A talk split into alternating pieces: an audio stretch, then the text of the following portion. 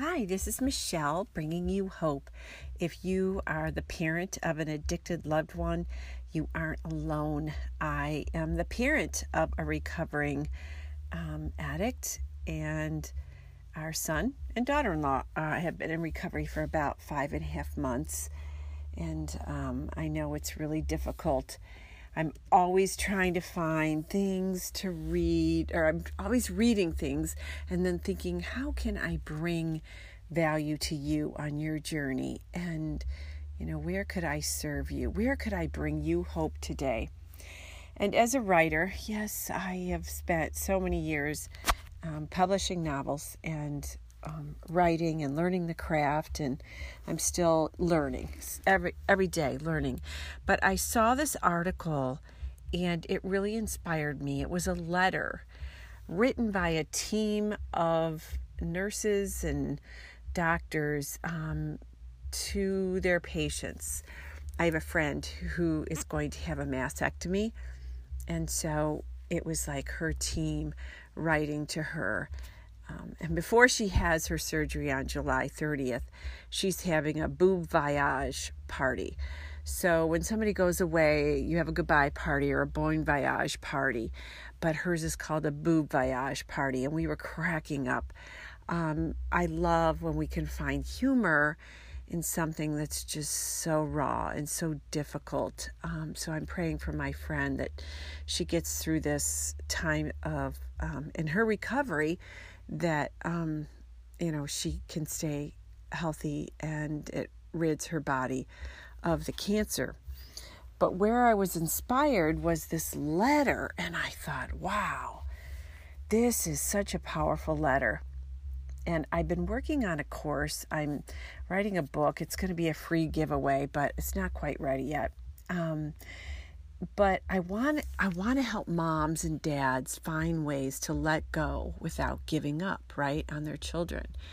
And there's such a fine line there. And I thought um, part of my program, part of part of building this um, book, is helping moms um, find other moms who can help them on their journey.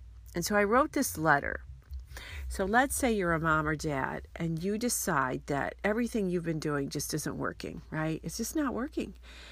And you're not moving the dial and you're getting unhealthier day by day. You're just um, sucked into the drama of your addicted loved one. And you decide, okay, today's the day I'm going to change. But before you go on, take this detour down the path um, you're going to let your child know that things are going to change first. And you're going to do this in a loving way. Um, and I thought, what a what a great idea if we could just write that letter, right? I'm all about writing letters or writing in general to um, help us heal, see it on paper. Um, and so I want to share a letter with you today in hopes that you can find some inspiration in my letter to maybe write a letter to your loved one to, that that'll say, "Hey, things are going to start changing." So I hope that this will inspire you, um, and know that your letter will be different. But like I said, I just hope that this inspires you to maybe communicate with your child, let go without giving up, let go with love and without giving up. Dear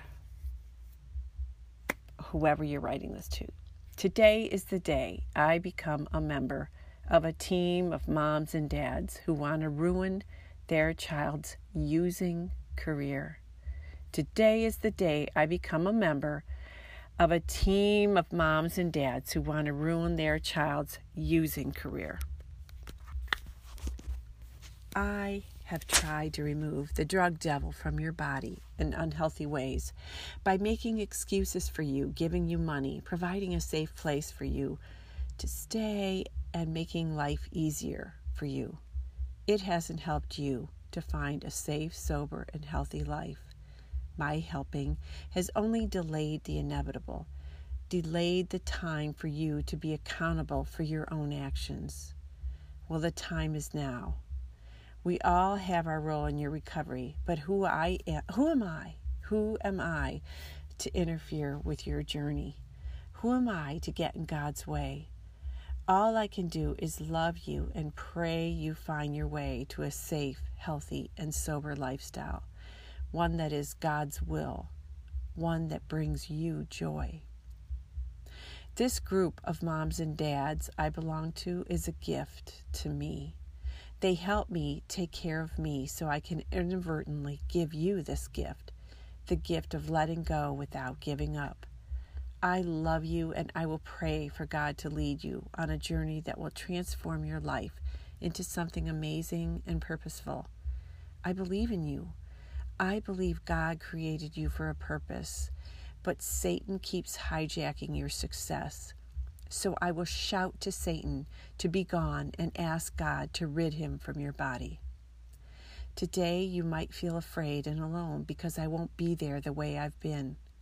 I'm sorry for that, but I'm certain that one day you will thank me for this new plan. I wish there was a way to do this that was easy, but there isn't. Sometimes doing the right thing is the hardest thing. Today you will be on your own to figure out how to get well your way. You will meet people who will want to help you on your journey and people people who will use you to get what they want. I pray that you learn to recognize the difference. I can't soften your fall. I wish I could. Tomorrow, you will experience pain, possibly loss of job, arrest, jail time, loss of home, and loss of family if you continue down this destructive path. I pray that you find recovery before then. I pray you don't lose your life.